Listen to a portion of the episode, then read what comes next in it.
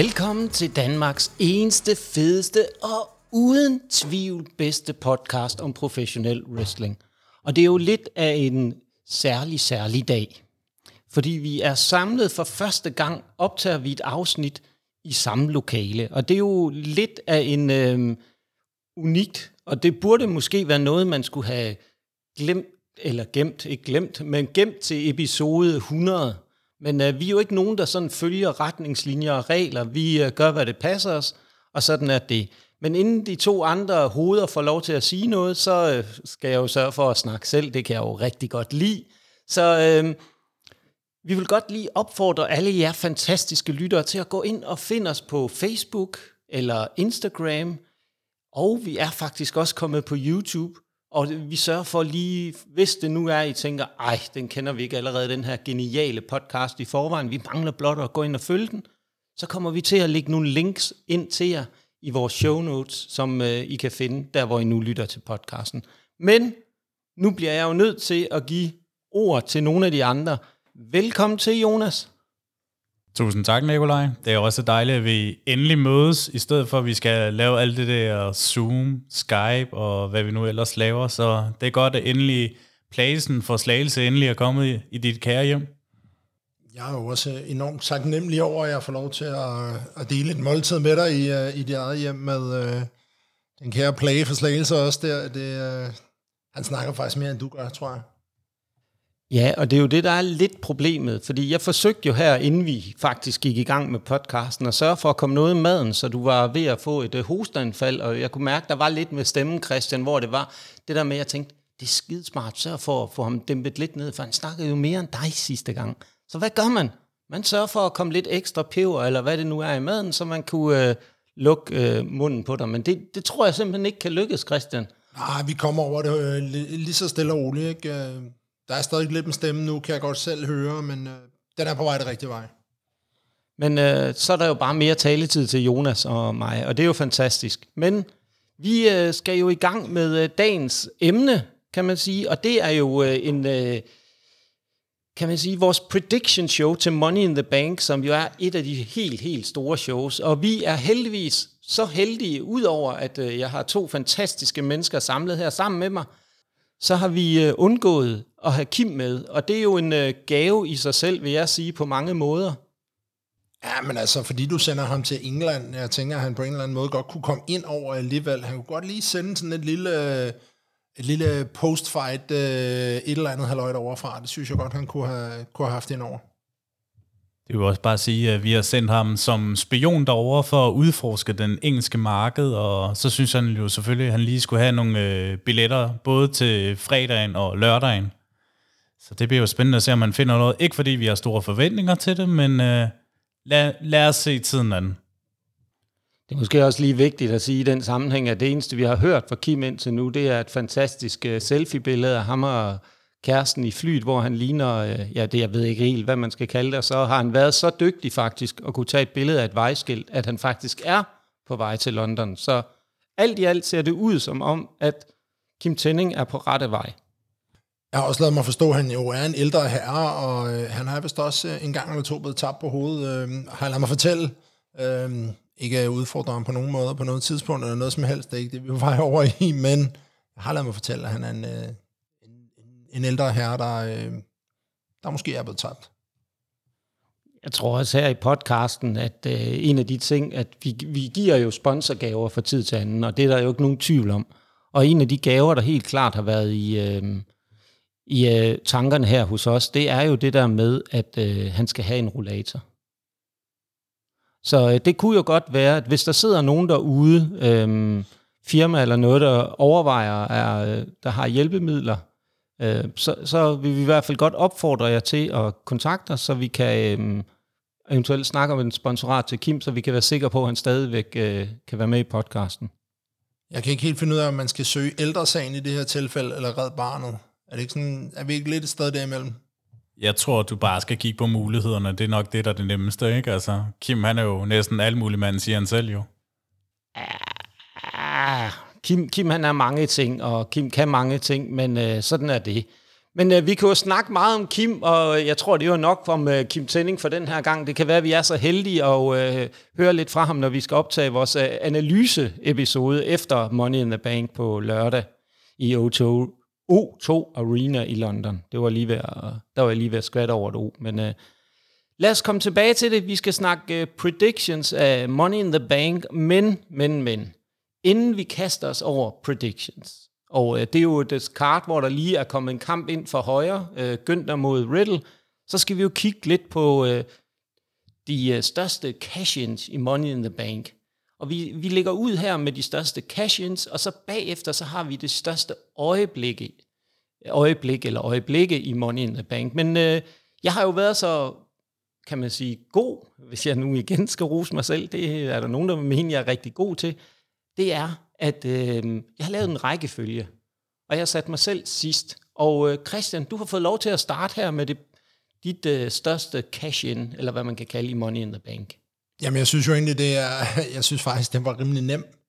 Øh, for den, der, der umiddelbart springer mest i øjnene for mig, og er jo så også den eneste cash-in, der er blevet lavet til Mania overhovedet. Det var da Seth Rollins, han gik ind og, og, og, og kastede øh, sin famøse kuffert ind i hovedet på øh, Brock Lesnar og Roman Reigns øh, samtidig og, øh, og derved øh, vandt bæltet.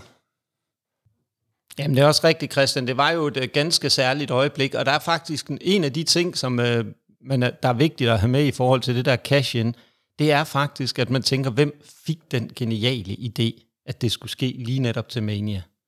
Og det var faktisk den gode Seth Rollins selv, der kom op med ideen og foreslog det. Så det, det er jo sådan lidt sjovt egentlig, når man tænker på det der med, altså muligheden for sådan cash-in. Men det er det bestemt. Altså, jeg synes, der, jeg synes hele, hele setup'et, der er i forvejen i gang en, en sindssyg kamp mellem to øh, mastodonter i wrestlingverdenen, og så, øh, så synes han selv, at han skal blande sig lille bitte øh, Seth Rollins ved siden af de to drenge der, og, øh, og, og, og kalder den på et, øh, et sindssygt fedt tidspunkt, synes jeg, og, og, og kommer ind og laver og gør bare kampen endnu federe.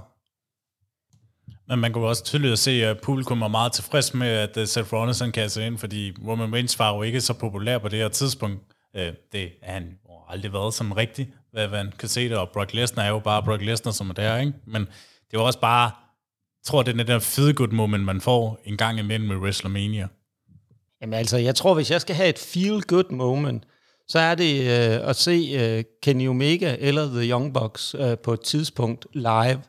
Og øh, det, øh, det sker jo øh, meget snart, håber jeg, til All In. Men øh, nu skal vi jo ikke snakke om øh, Kim Tennings yndlingstag team, The Young Bucks, som vi alle sammen ved, han faktisk har et hemmeligt crush på. Nu skal vi lade Kim blive i London. Men øh, Christian, for lige at vende tilbage til øh, den der, det cash øh, du snakker om her, øh, The Heist of the Century, som det bliver kaldt også. Hvad var det, du synes, ligesom lige inden Seth Rollins kom ind, hvad var det for en kamp, vi var vidne til der mellem, som du selv var inde på, to mastodonter? Om jeg synes jo egentlig, en, øh, øh, som jeg husker, en, en ret fed kamp, der, øh, der havde øh, sindssyge øjeblikke til begge to, og, og var sådan lidt tæt i det, og, og, øh, og, øhm, og kunne godt have bedre noget rigtig godt. Øh, og så kommer han jo bare ind og, og kaber kampen, øh, og så vidt jeg husker, rammer ikke sin, øh, rammer ikke sin finisher med det samme, og så, øh, og så får han den alligevel til sidst med øh, på, på Brock øh, med sit øh, curve stomp, øh, efter han er blevet spiret af, af Roman. Så en, øh, en, synes jeg, umiddelbart rigtig fed kamp, som så lige blev toppet af, at, øh, at Seth han kom ind forbi. Jamen, øh, det, det kan jo ikke siges meget bedre, Christian. Jeg tror, der er ikke nogen tvivl om også, at alle vores lyttere derude, at den det øjeblik der øh, er noget af det, der står allerklarest, og mange vil mene, at det ikke kan overgås. Og øh, det kan man diskutere, men jeg er sikker på, Jonas, at du har noget, du vil sige omkring, hvorvidt det kan overgås eller ej, det øjeblik. Jeg tror nok, den øjeblik, jeg aldrig glemmer, det var faktisk den allerførste cast in fra Money in the Bank, og det var jo med den kære Rated R Superstar Edge, øh, da han cashede det ind i øh, New Year's Revolution, hvor John Cena lige havde kæmpet en øh, Elimination Chamber-kamp for at forsvare sin WWE-titel. Alle troede, han havde forsvaret den, og gik egentlig sådan lidt, okay, øh, good feeling moment, men så, hvor Vincent McMahon siger, der er kommet cash in nu, efter han havde egentlig wrestlet en kamp mod Ric Flair på det show, hvor Edge, han kommer ind, og som den første mand nogensinde til at cash ind, det var jo fed øjeblik. Altså, og der kommer man også bare mærke fansene, at øh, åh, nu sker det, nu sker det, John Cena taber bæltet. Han tabte den ikke lige med, lige med det samme, da han så kiggede ud, men da han så lavede sit øh, andet spear, Edge, så var det bare 1, 2, 3, Edge var ny WWE champion, og den første mand til cash in. Jamen, det var på mange måder et vildt, vildt øh, øh, øjeblik. Netop det første cash in er jo også uden tvivl noget helt, helt særligt. Men, men, men. Nu øh, har jeg jo fået lov til at være rosinen i pølseenden, og nu, nu tænker jeg alle, hvad, hvad trækker han nu op af hatten? Og jeg kan godt forstå, at I er mega spændte. Det ville jeg også være, hvis det var mig, der sad der. Øh, men vi skal jo snakke om den gode øh, Dolph Ziggler. Vi skal jo have, altså der, der var ikke nogen tvivl om, at det nummer, Dolph Ziggler lavede, var på mange måder utrolig, utrolig unikt, fordi det cash var med til at, at flytte en, kan man sige, nogen vil kalde ham lower mid på det tidspunkt, og katapultere ham med simpelthen med 120 i timen op til at blive main event. Fordi det der, det der var ganske, ganske særligt ved øh, Dolph Ziggler, han holdt den i lang tid, han holdt den i 267 dage, inden han cashede ind på den gode Alberto Del Rio. Og den originale plan, den var faktisk, at øh, han skulle komme ind med kufferten, og så simpelthen bare smadrer den ind i hovedet på Alberto Del Rio fem gange, for at øh, og så ligesom cash ind og tage bæltet. Men Dolph han tænkte, ah, det, det var sgu også lidt, lige lidt fornemt det her. Det, jeg vil godt også øh, sørge for, at Alberto Del Rio fik lidt ud af det, og kom til at se lidt godt ud. Så efter at øh, Alberto Del Rios øh, ankel var blevet vredet godt og grundigt af den gode øh, Jack Swagger, som vi kender ham jo som Jake Hager i AEW nu, der, øh, der hører vi den. Så kommer vi. Så hører vi Dolphs musik. Han kommer gående ind. Han kommer med AJ Lee og den gode Big E ind, og så sker der noget, og han kuffer den.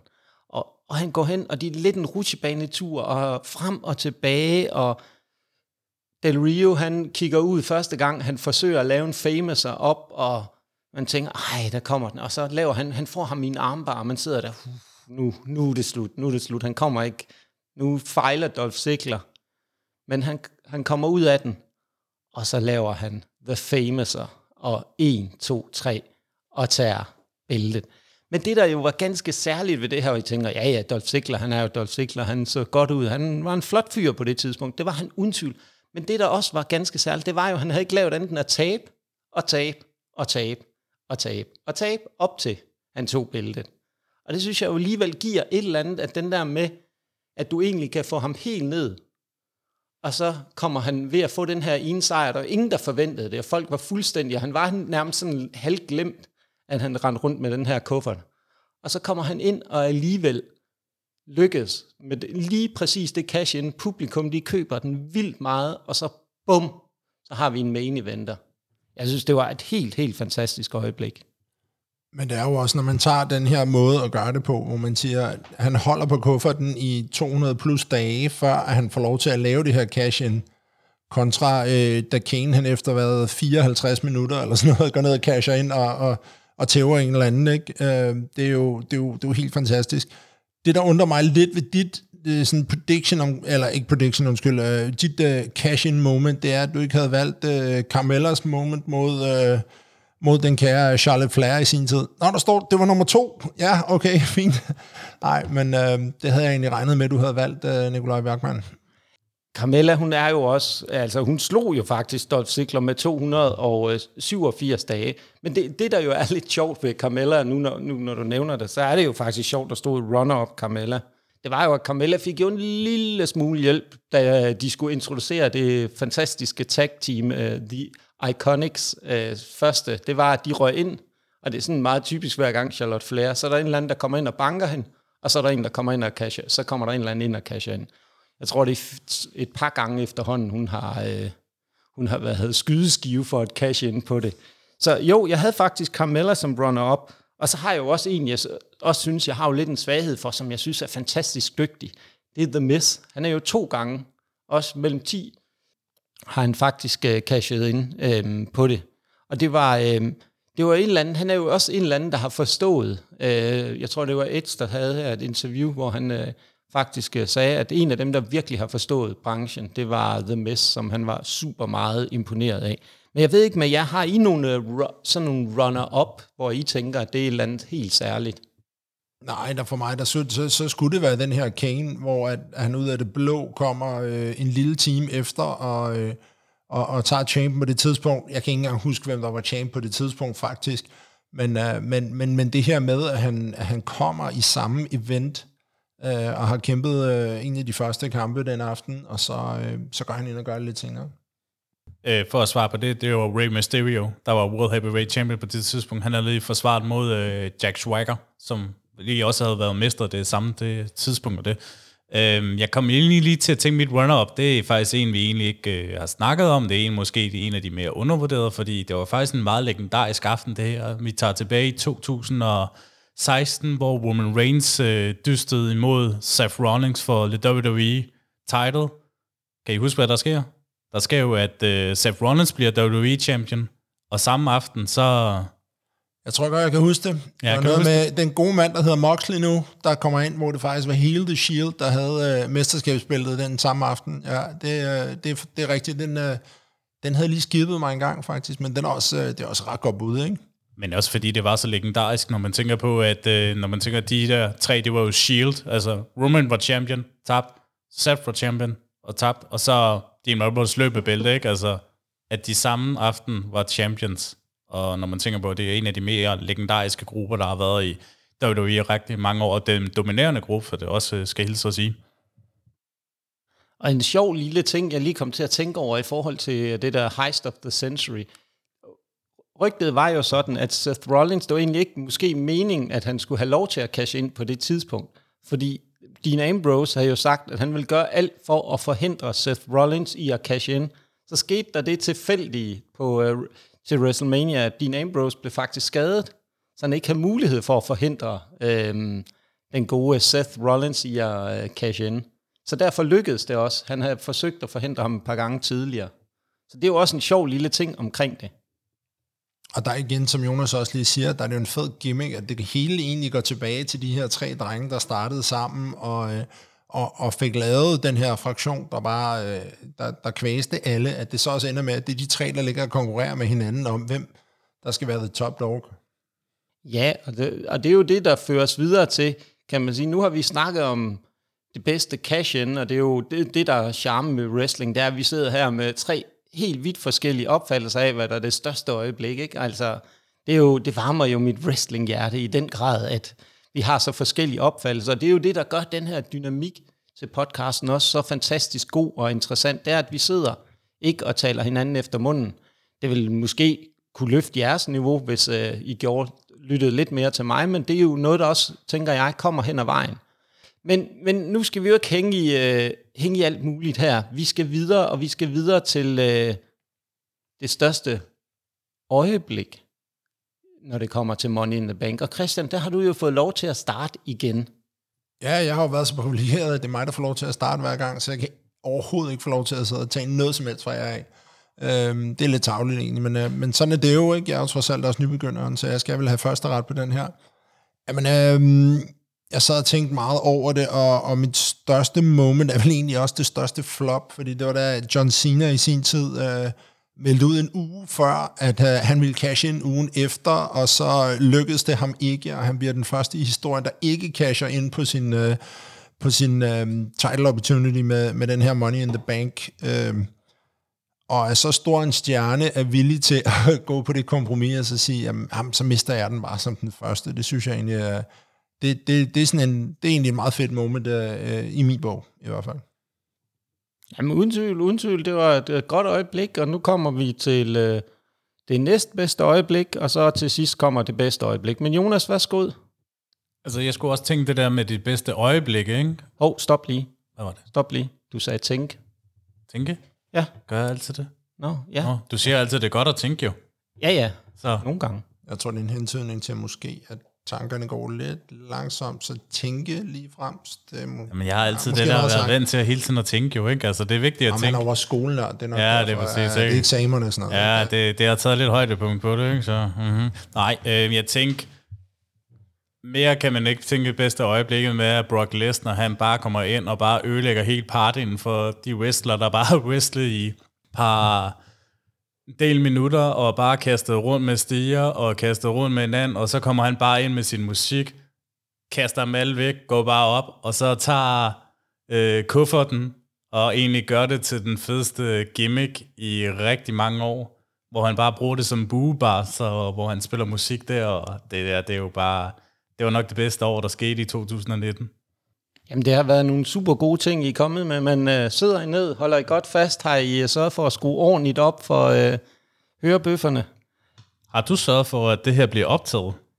Øh, jeg, jeg tror, du, jeg har trykket på optag. Har du, har, du, har du lært lidt af det? Jamen, det har jeg. Det er faktisk rigtigt nok. Nu, nu når du hentyder til det der, så var det jo faktisk sådan, at øh, første gang, vi skulle lave episode nummer et, den der hedder Begyndelsen, der excellerede jeg i, og øh, min store pølsefinger sad ikke for at trykke på optag.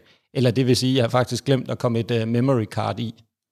Så uh, det, det blev ikke lige optaget, den episode første gang. Så øh, det var en god træningsepisode. Men lad os komme tilbage til det. Vi, uh, vi snakker jo om uh, Straight Edge Society. Vi snakker om Cult of Personality. Vi snakker om CM Punk. Og nogen vil sagt, mene, ja, CM Punk han er et andet sted i dag, end øh, han var dengang. Men vi skal tilbage til 2011, da han som følge af en storyline forlod WWE. Men det, der gør det her helt unikt, det er de ting, der skete omkring, som CM Punk gik igennem. Han fik to attitude adjustment fra John Cena.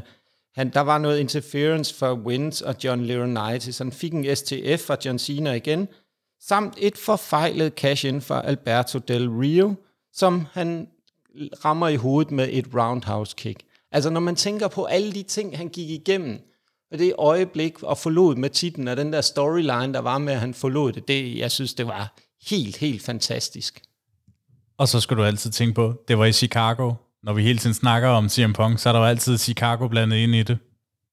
Ja, du siger noget der, Jonas. Det er sjovt, som øh, CM Punk har sin gyldne øjeblik i Chicago. Og man kan jo godt sidde med, lidt med den der uh, fornemmelse, nu når du er inde på det. Det er jo meget sjovt, ikke? At øh, kan CM Punk egentlig levere uden for Chicago? Jeg kunne godt have min tvivl. Men det er jo det, øh, det er jo det. Altså han er blevet slået tilbage til stenalderen med den der øh, famøse kasse der i, øh, i Chicago, så derfor så kan han kun performe i Chicago, for det er det eneste, han kan finde ud af nu. Sikkert også derfor, de hele tiden laver shows i Chicago, for at han kan føle sig som en gud. Øhm, det kan man jo også se for tydeligt jo. Det, det giver jo super god mening, ikke? Altså, han, han skal være på hjemmebane, ellers er der ikke nok der er ikke nok pop i publikum, hvis han er et eller andet andet sted. Og man kan tydeligt se, at Canada, de elsker CM Punk. Ja, ja, og de elsker Kenny Omega, nu for at nævne ham igen. Uh, nej, nu må jeg hellere snart stoppe med at nævne Kenny Omega. Ham der Kenny Omega, er det en, der er i WWE, eller øh, jeg synes ikke, er det noget NXT, eller er det endnu længere nede? Sådan Han øh, var engang noget, der hedder DEP, tror jeg det var, eller hvad fanden, det der wrestling promo, der, hvor man træner i WWE. Ja, ja, han var der engang, men så forsvandt han igen. Han kunne ikke klare mosten, synes jeg, der var noget om det.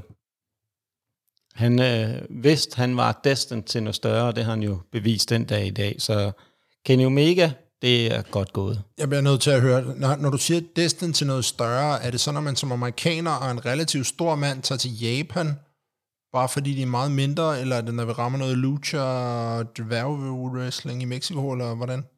Det er fordi, han tænker hele tiden, at uh, Kenny Omega, han kan bare ikke slå til i WWE. Altså, det er det, han hele tiden tænker. Han kan slå ting andre steder, det, men WWE, nej, nej. Han, jeg tror, han lever i sådan lidt en fantasiverden, Nikolaj han hele tiden drømmer om at se Kenny Omega med WWE-title. Kenny Omega, han øh, forstod bare, at den stil, unikke wrestling-stil, som han har, den passede ikke øh, til WWE, så derfor valgte han at gå anden sted. Og hvis de nogensinde kommer ind i WWE, så ved du godt, at de ikke kommer til at hedde Elite, men bare League Group. Ved vi godt, der er en reel chance for, at WWE inden for de næste par år køber AEW, og så derved sender ham tilbage til Japan?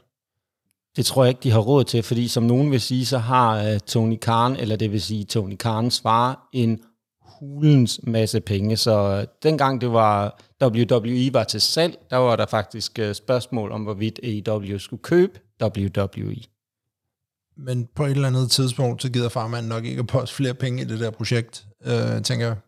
Nu vi øh, snakker omkring øh, at købe det, der er jo gået rygter om, at den kære senior Tony Khan, eller okay, senior Tony Khan, det lyder rigtig godt. Uh, Khan og Tony Khan, de er faktisk interesseret i at købe Bellator MMA. Men det giver vel også meget god mening, så kan man lave sådan en uh, wannabe endeavor-ting uh, over på den anden side, og altså, jeg tænker også, uh, AEW bliver det sendt af noget af det, uh, oh, hvad den hedder, uh, Viacom, de sender jo deres programmer, gør de ikke? Så det jo, går lidt det ind under, tror jeg. Ja, det var så vist nok om uh, Bellator og et eller andet andet. Jeg ved ikke rigtig, hvad det er. Det må være et eller andet uh, karateforbund eller sådan noget. Um, men uh, lad os komme tilbage til uh, pro wrestling. Det er jo det, det handler om. Og vi skal jo i gang med lige en kort runde, og nu har de siddet og brokket sig over de to øh, knejder, over at øh, vi har snakket, at de altid skulle starte først. Så nu tager jeg teten herfra og sørger for at bringe mig selv i fokus. Det er jo noget, jeg kæmper med fra tid til anden. Så øh, nu tænker jeg, at jeg har været nok øh, på bagsædet. Nu sætter jeg mig helt frem og tager rettet fra nu af. Og vi skal snakke om forventninger, og jeg har snart, faktisk skrevet, som I også kan se, hvis nu I er i tvivl, frygt. Fordi man kan jo godt sidde lidt med en frygt på det her kart. Øh, jeg synes, det er et meget blandet kart. Der er to rigtig, rigtig spændende kampe. Jeg ser frem til tre. Øh, det er de to Money in the Bank kampe, og så er det øh, Civil War for Bloodline. Så Mm, jo, og min frygt, hvorfor har jeg egentlig skrevet frygt? Det har jeg jo egentlig, fordi jeg frygter, at de giver det øh, bæltet til øh, Logan Paul. Vi kommer nærmere, eller kassen, øh, kufferten til Logan Paul, men vi kommer nærmere ind på det senere. Øh, og så har jeg et håb, et brændende håb inde i mig. Det vil jeg vente lidt med, til vi skal snakke om øh, kampen, hvad det er for et håb, der brænder inde i mig. Men jeg ved ikke med øh, dig, Jonas, hvad er dine forventninger til det her øh, show?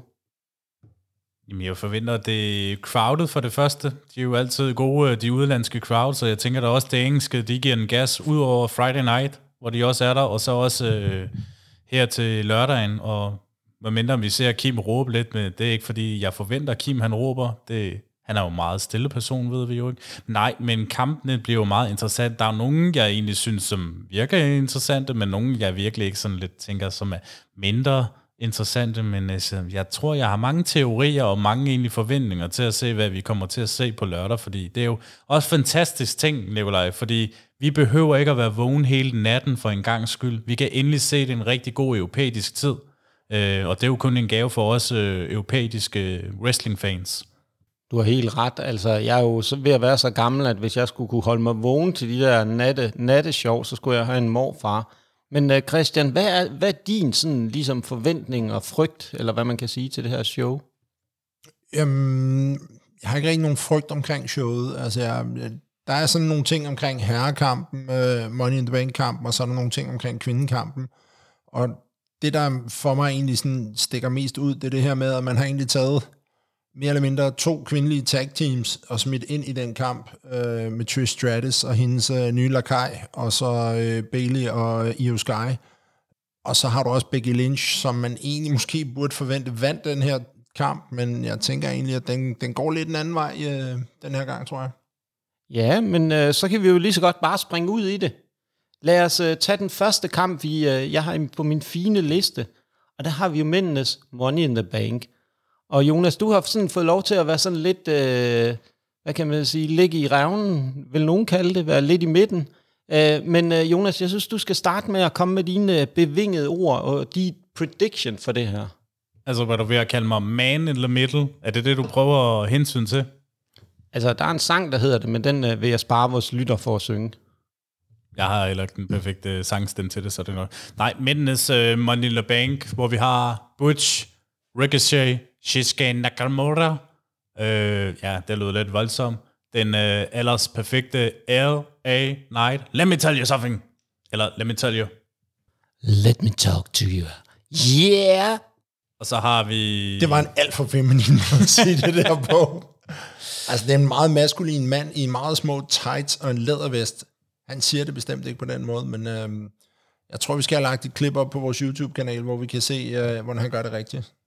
Ja, og Damon Priest, og så så vi jo sidste uge øh, den kære Logan Paul, som havde gået ind i en aftale med Adam Pearce, at han øh, havde sagt, at han vil gerne være med i Money in the Bank, og jeg havde lidt frygten også på, at øh, manden selv skulle ind i Money in the Bank, men jeg kan jo egentlig også godt se, at det giver lidt mening, fordi hvis du kigger på alle de her stjerner her, det er jo ikke fordi, der er jo nogen, der er de der main rosters. Altså, flest af dem, de har jo vundet øh, midcard-bælter, altså US title, intercontinental, nogle NXT-titles, eller hvad du nu kommer efter. De har jo ikke vundet den der big goal endnu, så det er jo en gyldne opportunity for alle de her. Også for at vise dem lidt, at de kan jo godt levere en super kamp, og det forventer jeg også, at det bliver en super kamp.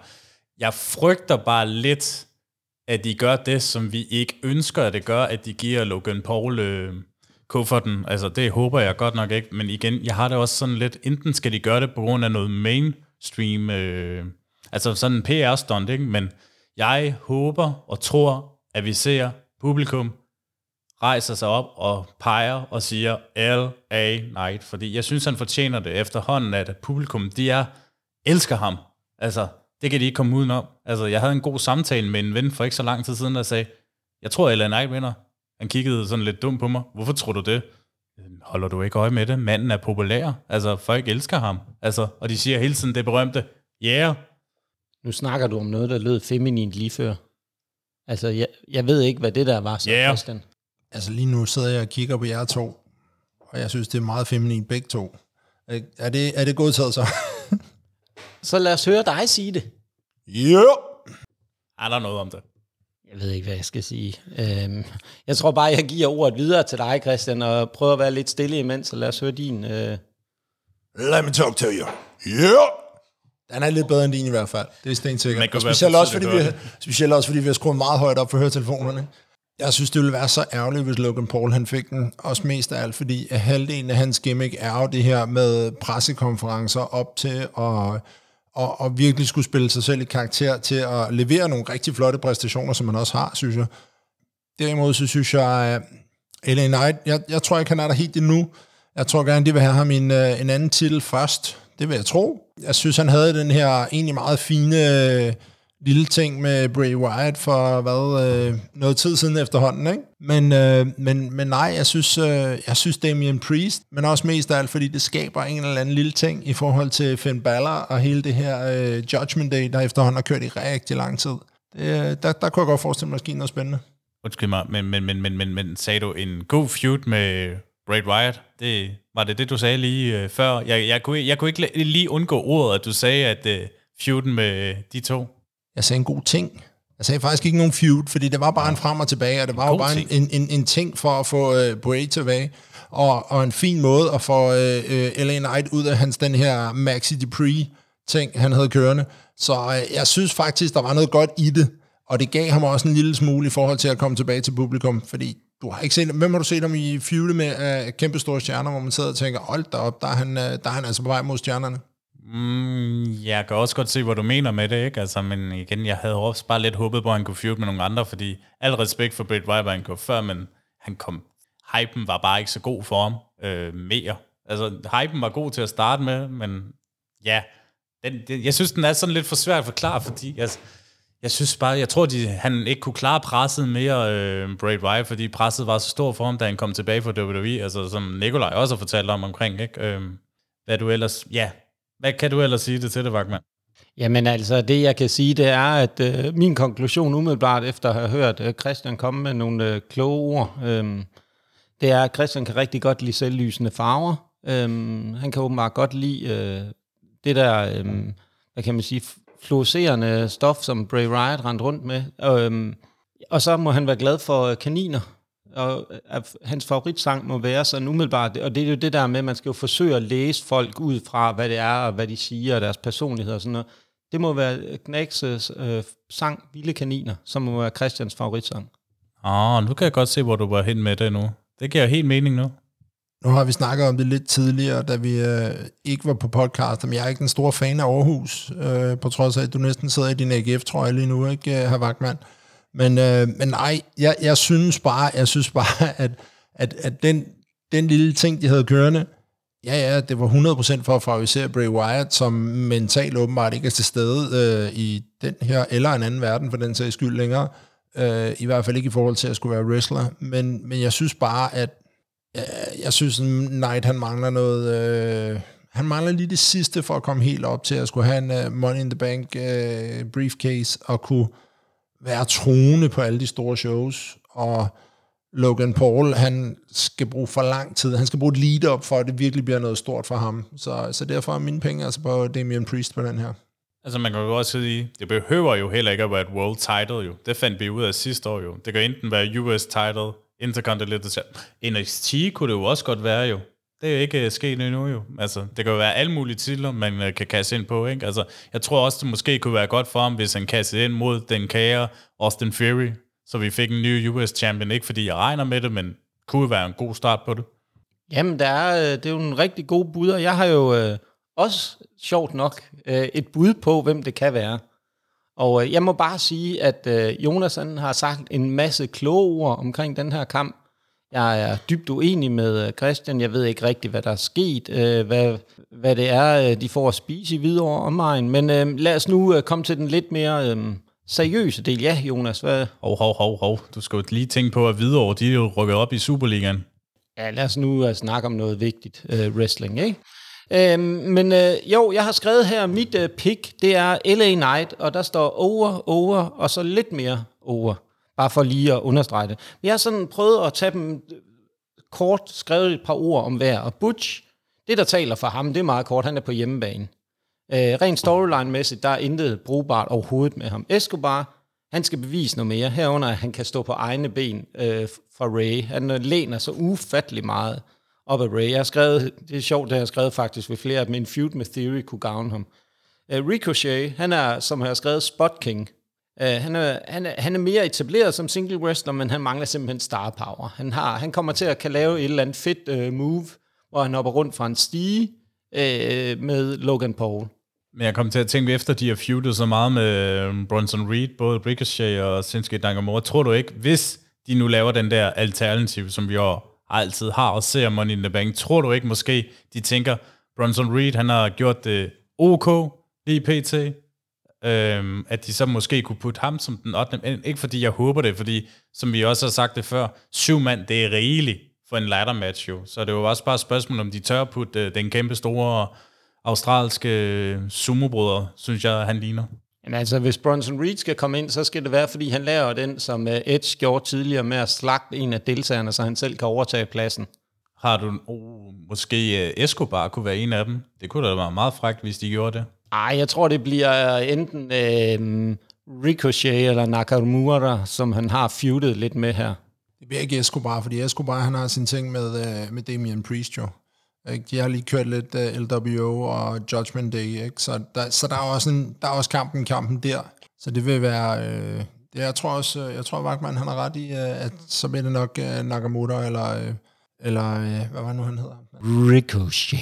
Det er rigtig nok. Mr. Spot King, der er jo kommet ind i stedet for, øh, nærmest kommet ind som en fast del af det, i stedet for Matt Hardy, ikke? Øh, bare for at lave de der ekstreme ting helt op for toppen af stigen. Eller bare drømmescenariet var, at uh, Bronson Reed, han tæsker Logan Paul, og så er han ude af kampen. Det er jo, det er jo lidt en dejlig drømmescenarie. Det kommer ikke til at ske. Men uh, lad, os nu, lad os nu komme videre til det. Så har jeg Nakamura.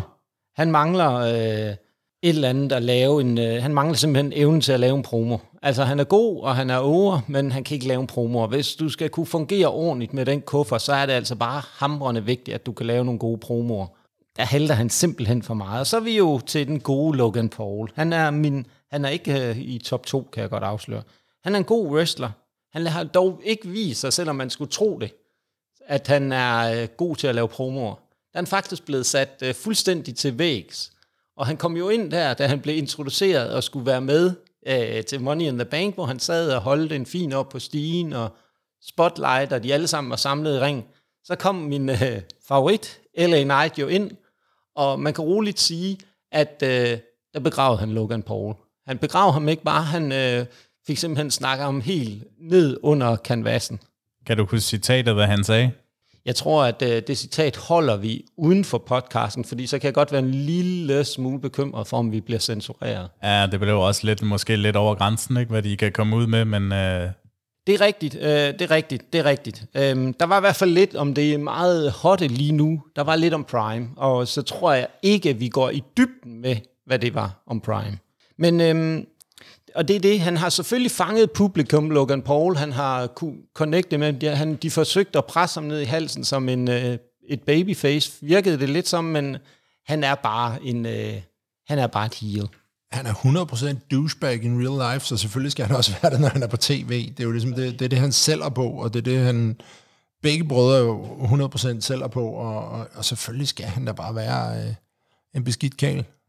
Han har faktisk lige været i Danmark sammen med KSI, øh, også en anden YouTuber, hvor de skulle dele ud med de der Prime. Det, det er mest godt for de unge. Ja, men nu, nu har vi snakket nok om den gode Logan Paul, og hvis du vil spørge min yngste, så var han helt sikkert være ham, han også vil uh, gætte på, hvem der er, der vinder.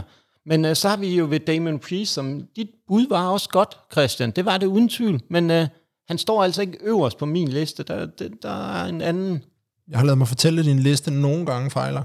Øh, altså lige nu kan jeg sige, at jeg er faktisk med i en uh, international, uh, kan man sige, fantasy league, hvor jeg fører helt, helt suverænt, uh, og har faktisk allerede vundet to gange, så øh, hvis, øh, hvis der er, der sidder nogen derude, så kan de gå ind og nyde det lidt. De er nogen, der hedder Cheap Pop Wrestling, uh, laver en fantastisk podcast, også nogen, jeg mødte i... øh, dengang jeg var i Los Angeles, så endelig gå ind og støt og følg dem, hvis det er, at øh, i vil det. Men øh, lad os komme tilbage til øh, Damian Priest. Altså, der er ingen tvivl om, at WWE, især efter det, de så øh, til Backlash, at de har rigtig stor tiltro til ham. Øh, han, har, han har noget stort på vej. Hans promo er blevet markant bedre i forhold til, hvad de har været tidligere. Men, men, men, jeg føler, at der, der, er lige det, der mangler det sidste stykke. Det kunne selvfølgelig være en spændende vinkel at give ham bæltet i forhold til, måske, at man kunne tænke den der vilde idé, at øh, det tror jeg nu ikke sker, men vi kommer ind på den lidt senere, det er, at Finn Balor, han øh, tager bæltet, Damien Priest, han har kufferten og øh, casher ind på øh, Finn Balor og piller bæltet af ham. Så kan man i hvert fald sige, at Judgment Day er eksploderet i stumper og stykker. Men den kunne være bedre at gemme. Jeg synes, det der, jeg synes, det der scenarie, det, det, det for mig ville det være det fedeste. Jeg kan ikke se, altså problemet i den vil bare være at tage, øh, at tage billedet for Seth allerede vil være, det vil være alt, alt for tidligt, og der er også en masse ting, de kan lave med ham og Finn Balor, inden at, øh, at, at de begynder at ramme det, men det kunne jo være sådan en sjov ting til, lad os sige, SummerSlam for men jeg kunne faktisk godt egentlig forestille mig, at de godt kunne tage billedet af Seth Rollins, fordi han er jo stadigvæk i gang med den her Marvel-film, der kommer ud øh, næste år, øh, Captain America New Brief hedder den nu. Så jeg kunne faktisk egentlig godt forestille mig, at de kunne finde på at tage billedet af ham nu. Altså som du selv siger det, i forhold til med Priest, øh, kunne tage den fra du, øh, hvad sagde du, at den hed, den film? Jeg tror, det hedder New World Brief. Ja, den blev Brief? Nødt, jamen, det var fordi... Brief det, Case? Øh, ja, det Har kan, brief, lille- ja, det kan da godt være, det er en lille teaser. Jo. Nej, det var fordi, de havde jo lavet den om til New World Order, men så lavede de den om til New Brief. Jeg ved ikke lige, hvad grunden til, at Marvel gjorde det, men igen det, kunne, igen, det kunne være tanker om, at han kommer til at lave mere i filmen her, at de bliver nødt til at tage billedet fra ham af en af årsagerne. Det synes du, det var en joke, eller? Jamen, jeg ved ikke, altså... Øh, vi, øh, vi snakker om alt muligt andet. Øh, Marvel, øh, vi snakker om det der karate, som du har dyrket, Christian, og øh, vi har alt muligt andet. Men øh, lad os nu komme tilbage til wrestling. Øh, det, det er selvfølgelig en sjov tanke at lege med, og øh, nu skal vi til ham, der vinder Money in the Bank. I har hørt det her. Øh, der er jo stor enighed i podcasten.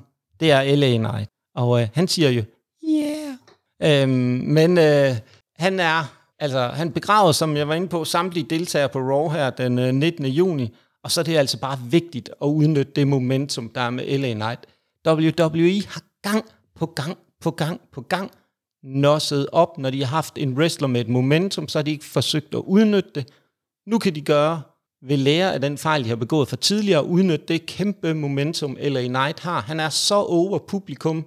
Han er gået fra at være en total ligegyldighed til nu, at publikum elsker ham selvom han egentlig skulle have været sådan lidt heel og sådan noget, så er han bare blevet organisk babyface. Og prøv at tænke på, giv LA Knight, en mand, der kan snakke bedre end, der næsten er på niveau med The Rock, i forhold til at kunne lave en god promo. Han har, altså lad ham rende rundt med den kuffert i plus 200 dage, og gå og true alt og alle med, at han vil cash in. Og så lad ham, øh, når Günther er klar til at rykke videre mod Roman Reigns, så lad ham pille bæltet af Günther, og så det vil være det perfekte at give ham et, øh, sådan et øh, bælte der.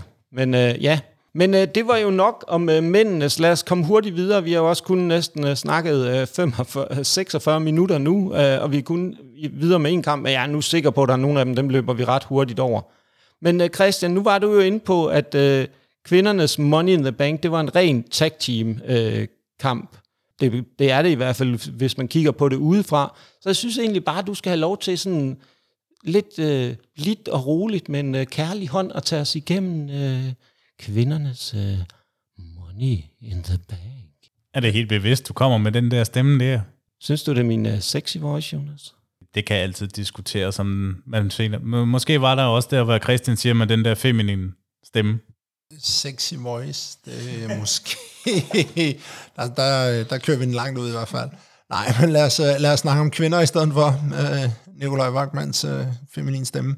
Nej, øh, den her Money in the Bank øh, hos kvinderne, der... Øh, altså det oplagte er jo, at Trish Stratus, Stratus øh, selvfølgelig stopper øh, Becky Lynch i alt, hvad hun laver i nærheden af den der stige sammen med hendes øh, kompagn der. Og, øh, og så, så kommer der jo med garanti. Altså de starter jo selvfølgelig med at holde sammen, i Sky og Bailey, men der kommer vel også et, øh, et moment, hvor øh, at Bailey stopper i Sky i at tage briefcasen, for simpelthen, øh, nej nej, det er, det er mig, der er the queen, og så bliver de ravne uvenner over det. Og så i, altså jeg håber bare, fordi jeg synes, det kunne være mega underholdende, at Io Sky, hun vandt. Også fordi, at så ved vi jo, at der kommer noget med hende og Bailey i, i forhold til, når Io Sky måske prøver at cash ind på et tidspunkt, og Bailey så prøver at stoppe det og sådan nogle ting. Øh. Så bare for det, det aspekt, der ligger i den feud, der kan komme ud af det, synes jeg, det kunne være rigtig underholdende. Øhm, for at køre lidt din stil, øh, som før med at nævne dem alle sammen. Så Celine Vega, øh, yndig lille en, øh, må man sige. Øh, og jeg synes egentlig, noget af det, hun snakker, det er semi-okay, men jeg ved ikke, hvad hun laver der. Hvis jeg skal være helt ærlig, hun har ikke... Øh, for mig at se, der er hun ikke rigtig... Øh, hun, hun er ikke vinder af den i hvert fald. Jeg tror, hvis vi lige skal knytte en kommentar til Saline Vega, så øh, blander jeg mig som altid jo i andres øh, frem, fremlægning her, øh, det er jo, at jeg tror, det eneste, det kan handle om med Selina Vega, det er den der udnyttelse af det momentum, der var for Backlash. Og tænke, okay, der var hun rimelig over. Hun gjorde en god figur egentlig mod Rhea Ripley. Og så egentlig ikke mere end det. Jeg ser ikke rigtig hende overhovedet have nogen som helst chance. Det er 0,00 chance for, at hun vinder. Med mindre at Vince er, har fået en eller anden øh, genial idé og kan begrunde det ud fra et eller andet øh, tjeneste, han skylder Ray Mysterio eller sådan noget, men øh, ellers kan jeg ikke se det. Ja, eller vi skal have en ny lawsuit om et års tid, eller et eller andet, men det, det er en helt anden sag. Nej, jeg tror, øh, altså det, det, jeg kan godt se, hvor du mener at det, ikke? Altså, selvfølgelig skal der arbejdes lidt på det momentum, og man skal, man skal bruge det til noget, og hun kan jo også godt lave nogle, øh, nogle fine spots sikkert, og, og lave et eller andet vildt fra en af stigerne på et tidspunkt, og lige meget hvad, så skal man jo også i de her kampe bruge noget kanonfoder, ikke? Altså, man skal bruge nogen, der skal, der skal smides rundt med, og der er hun jo lige så glimrende som alle andre. Ja, ja, men du har ret, Christian. Jeg synes, nu var du så godt i gang. Øh, lad, lad os høre de næste. De næste papir? Ja, men altså, øh, jamen, hvem har vi tilbage? Vi har øh, Becky Lynch, ikke? Altså, der, øh, der, der er nogle spots med hende. Det er 100%. Hun kommer også til at holde fast i den øh, øh, kuffert deroppe, og hun kommer også til at være rigtig, rigtig tæt på at tage den. Og så bliver stigen væltet, og så står Trish Stratus og råber og skriger hende ned i hovedet, eller et eller andet den stil, tror jeg, ikke? Øh, og så hendes, øh, hendes kompagn, jeg kan simpelthen ikke huske, hvad hun hedder nu, men... Øh, men uh, Zoe Starks. Det er fuldstændig rigtigt, Zoe Starks. Øh, og der kommer der sikkert også et eller andet, hvor de løber ind i hinanden, hende Trish Stratus, og så, så kommer der også lidt ud af det, ikke? Øh, jeg synes, det ville være for, jeg synes, det ville være for simpelt at give Becky Lynch den, simpelthen. Øh, ja, hun er mene venter fra kvindernes side, og hun er en stor udfordrer til både Charlotte Flair, Asuka og, øh, og Bianca Belair, og, og for den sags skyld også til, til Rhea. Men, men jeg synes ikke, det er hende, der skal have den nu her. Øh, det, det synes jeg ikke. Nej, men det vil jeg give dig ret i. Men jeg har en vild teori. Nu vil jeg lige lade dig komme med dit bud på, og så skal, jeg, så skal I høre et par genialiteter fra min side. Og det er, øh, jamen hvad, hvad har vi tilbage så? Jeg synes da ikke rigtig, vi har... Hov, oh, der kom jeg lige til at afbryde dig. Ja, jeg synes ikke rigtig, vi har nogen kvinder tilbage i, uh, i den der. Har vi det? Åh, oh, der er masser af lækkerier tilbage. Altså, nu har du været inde på, altså med mindre jeg misforstod dig fuldstændig, Christian, og det kan mm. jo godt, nu når jeg er jyde, og du øh, kommer ind sted fra, at der kan være noget omkring accent og sproglig forståelse osv., så, så, så hvis jeg forstår det ret, så er det Io Sky, der er dit bud. Ja, det er det i hvert fald. Okay, jamen, så synes jeg bare, vi øh, giver øh, mikrofonen videre til Jonas, og et par vilde teorier. Det har du i hvert fald truet med for tidligere, så jeg regner snart med, at de kommer. De skal jo nok komme nu. Så, men jo, jeg tror også, øh, at Io Sky, hun tager den, fordi igen, vi ser jo højst sandsynligt, at Damage Control, det er ved at blive opløst jo, eller det er det jo nærmest ved at være på vej til, fordi da Dakota Kai, hun er jo ude med en skade, som virker til, at det er længe, at hun er ude nu. Øhm, jeg tror, at hvis EU vinder, og det er lige kigget på også en undersøgelse om, at der er jo 100% af alle de kvinder, har lavet Christian nu. Hvis der er nogen, der skal lave en failer for første gang, så er det Io Sky, fordi Bailey, hun koster simpelthen sejren til Io Sky, så hun bliver den første kvinde til at, ikke at, eller hvad kan man sige, failer med at kaste ind. Men jeg har også en anden en vild en uh, teori, men uh, du har noget på hjertet, Christian. Ja, men jeg synes, uh, jeg synes, jeg synes den, der, den der teori om, at, at hun fejler i cash in, fordi uh, at Bailey hun hopper i vejen, den synes jeg, altså, den, den kan jeg rigtig godt lide. Jeg køber rigtig meget ind på, for det vil give en, uh, en sindssyg opladning til en, en stor kamp mellem dem. Uh, for det er jo det, de ligesom har brugt de sidste... Uh, par uger og måneder nærmest på, øh, siden Dakota Kai, hun, øh, hun blev skadet for anden gang. Ikke? Øh, så, så er det det der med, at de skal komme op og diskutere, de skal komme op og slås, de skal, de skal ikke ringe mod hinanden. Lige præcis, ikke? og det tænker jeg også, det kunne ske. Men hvis jeg havde sådan en vildeste fantasiteori, og nu kommer den. Uh, vi snakker ikke fantasier i det her program. Nej, nej, nej, nej. lige, ikke noget, der for... er stødende, eller noget andet end de her ting, vi snakker om nu. Der. Uh, nej, jeg kunne ikke forestille mig, men min vildeste fantasi, det er faktisk, Trish, hun kunne vinde den, og så tænker I, hvad fanden har jeg drukket? Men det er fordi, hvis, hvis, man skal, hvis man tænker failure, det skulle det jo også passe perfekt for, at Trish, hun kunne være den første til at faile jo, øh, med casting jo. Altså i forhold til, at begge kunne komme ind i rollen, som at det er hende, der kostede Trish til at blive enten World Champion, eller WWE Champion, eller Women's Champion. Nu skal vi huske at bruge ordet women jo. Det er jo vigtigt i det her samtale her, ikke? Altså, det kunne jeg godt, altså, man kunne måske godt tænke tanken, ikke? Men jeg holder på det første. Jeg tror stadig kun, hun er med for at, øh, at stoppe Becky Lynch. At, at hun skulle have uh, muligheden for at cashe ind på enten Rhea eller, eller Charlotte, uh, undskyld, Asuka. Det er jo Asuka, der stadig har bæltet, ikke? Så vidt jeg husker. Det er lidt korrekt. endnu, ikke? Uh, lidt endnu, ikke? Uh, der er blevet selvfølgelig lagt i kakkeloven til en, en, en stor gang trekantsdrama med, med Asuka og Charlotte Flair og... Uh, og Bianca Belair, ikke? Øhm, så det, det bliver spændende, men jeg tror ikke, de går den vej, og der er ligesom ikke rigtig nogen, som jeg kan se det, der har noget øh, kørende med, øh, med, hvad det, hun hedder, Rhea Ripley for tiden, andet end øh, Dom Dom, men det er noget helt andet, de har kørende, ikke? Nu har vi øh, hørt på nogle rigtig gode bud fra jer, og det er super godt, men øh, jeg tror alligevel godt, man kan se en interessant vinkel med Becky Lynch. Nu har du også været inde på det, det der er et forfejlet cash-in. Og jeg kan simpelthen ikke se i min verden, hvis den, der skulle lave det forfejlede cash in, og vi kunne bære det uden at begrave den pågældende wrestler fuldstændig, fordi det kan godt være et problem, hvis det er, at øh, de øh, laver et forfejlet cash in. Det er, at øh, det bliver Becky Lynch. Jeg tror ikke på, at det bliver Becky Lynch. Mit bud er også lige for kort at komme ind på det, det er Io Sky. Men hvis der er en, der kunne bære et forfejlet cash in, så er det Becky Lynch. Hun, øh, hun har så meget star power. Hun kan godt bære et, altså hun er så over, hun er så, altså hun er en main event, og hvis hun forfejler cash in, det vil give bedst mening at lade en, en stor en, ligesom du også, Jonas, var inde på tidligere, ikke med John Cena og så videre, ikke? Altså, at det er en stor stjerne, der laver det her forfejlede cash in første gang, for netop at spare nogle af de andre wrestler for det, kan man sige, det nederlag, det vil blive at lave et forfejlet cash in. Men du tror ikke, at hvis de sætter den på Trish, at det kunne være noget? Eller du tror ikke, det vil skade hende? Det vil jo ikke skade hende som sådan jo, i hendes øh, lange karriere, hun har haft før jo. Nej, men jeg tror mere, det vil skade Io Sky, hvis det er, at hun laver et forfejlet cash-in. Det, det, det, den køb, det tror jeg ikke. Altså, hvis Io Sky tager det, så bliver det ikke i år, at de laver det, selvom rygterne går på, at de kunne godt overveje det i år at gøre det. Så synes jeg også bare, det er meget mere passende, at det er Twist, der får den så, hvis hun skal lave den der forfejler. Men igen, det kan jo gå begge veje jo. Øhm, nu skal vi jo videre til øhm, en tag team kamp mellem, og det er jo noget af den der, der dyrker, har dyrket den der karate-sport, Christian, som, øh, som øh, du, du er kendt fra. Øhm, det hedder Mixed Martial Arts, er det ikke øh, sådan, det hedder, Christian? Det er faktisk fuldstændig karate, øh, karate spark, skulle jeg til at sige. Øh, det er fuldstændig korrekt, at det er, det, jamen jeg er helt, jeg er helt målløs. Jeg sidder nærmest her og savler ned af mig selv og alt muligt, fordi at, øh, du kalder det karate sport. Men det er jo, øh, ja ja, hver mand sine særlyster, og øh, du har set wrestling hele dit liv, har jeg jo så egentlig også, ikke? Men, øh, Men ej, øh, ej det, er, det er rigtigt. Det er den gode Matt Riddle, vi skal til at snakke lidt om. Ja, øh, ja, ja det, det kunne det også have været, men øh, ham får du faktisk lov til at gemme lidt. Jeg tænker på den gode Ronda Rousey og Shayna Baszler mod øh, øh Liv Morgan og Raquel Rodriguez. Så, så den får du lov til at tage, Christian. Så er det jo også... faktisk fornærmende. Så er det jo faktisk fornærmende, at du siger karatesport, når du ved, at hun er, er tidligere judo øh, OL-deltager og medaljetager, som en af de få kvinder i USA, der nogensinde har gjort det. Det er, det er faktisk nærmest hundeligt, det du har gjort der, og jeg tror faktisk, at vi det her podcast ender jo med at, at ende i fingrene på Ronda, som kommer hele vejen på tværs af jorden og laver den der ting, hun kalder en armbar nu på dig. Problemet er bare for Ronda Rousey, hun kan ikke fange mig. Jeg er så lynende hurtig.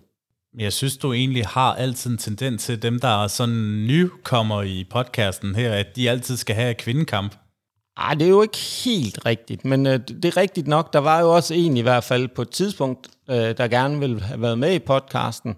Så kunne man i hvert fald have den fornemmelse, at da personen så fik at vide, hvad det var for nogle kampe, han skulle snakke om, og det var to kvindekampe, så der er måske noget om snakken, at så blev han syg kort tid efter. Men øh, sådan er det. Lad os, øh, Christian, lad os høre din bevingede ord om den her tag team kamp. Og nej, det er ikke fordi mikrofonen var slukket. Jeg lige holdt en kort tænkpause der. Øh, nej, jeg synes det var en, øh, jeg synes det er, det er jo meget fint, øh, at Basler og, og, og Rousey de lige har fået de her Unified Tag Team tag, øh, titles, øh, så de har øh, også fået NXT med ind over det. Øh, jeg synes, de ligger lidt, jeg synes, den ligger lidt op til at Liv Morgan og øh, og Raquel, de skal, de skal tage den simpelthen af den, af den simple årsag, at de havde jo bælterne, indtil at, øh, at øh, Liv Morgan hun blev skadet, og de prøver at gøre Liv Morgan til en, øh, en stor stjerne.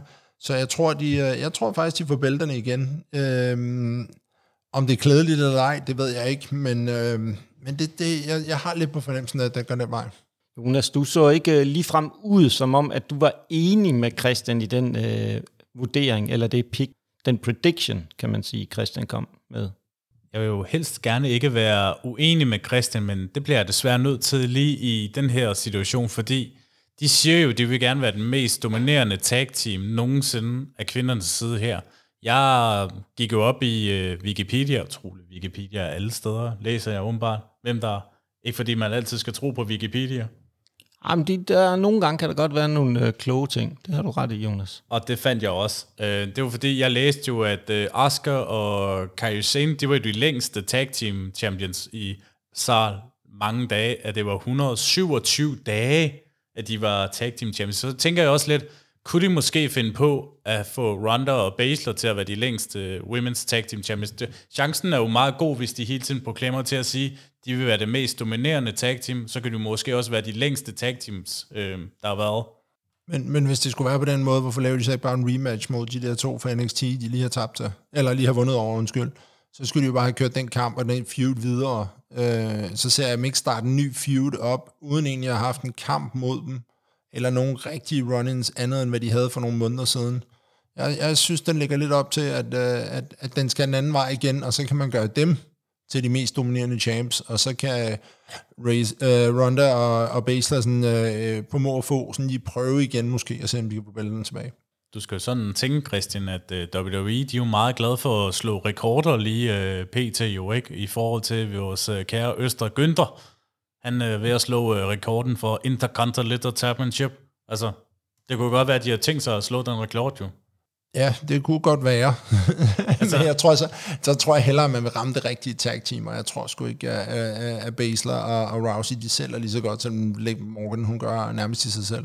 Nej, men det kunne være et godt bud på det jo, ikke? Altså, bare for at have et eller andet bud, ikke? Altså. Jeg synes faktisk, det er et elendigt bud. Ja, det, det, det, det, det være uenig. Nej, jeg, jeg, jeg, jeg, jeg, jeg kan godt høre, hvad du siger, og, jeg, og det giver også meget god mening, det du siger. Øh, jeg synes bare, jeg synes bare den, jeg synes, den passer bedre på, altså, øh, The Mole, den passer bare bedre på den anden side, synes jeg, i forhold til, øh, til, til det setup, de har lavet omkring også Raquel Rodriguez, hvor meget de egentlig gerne vil prøve at skubbe hende, og øh, også øh, med, hvad der hedder Liv Morgan, de 100% gerne vil have tilbage i Spotlight. Men jeg, jeg holder fast med, at uh, Shayna Baszler og Wanda Rousey, de forsvarer titlerne.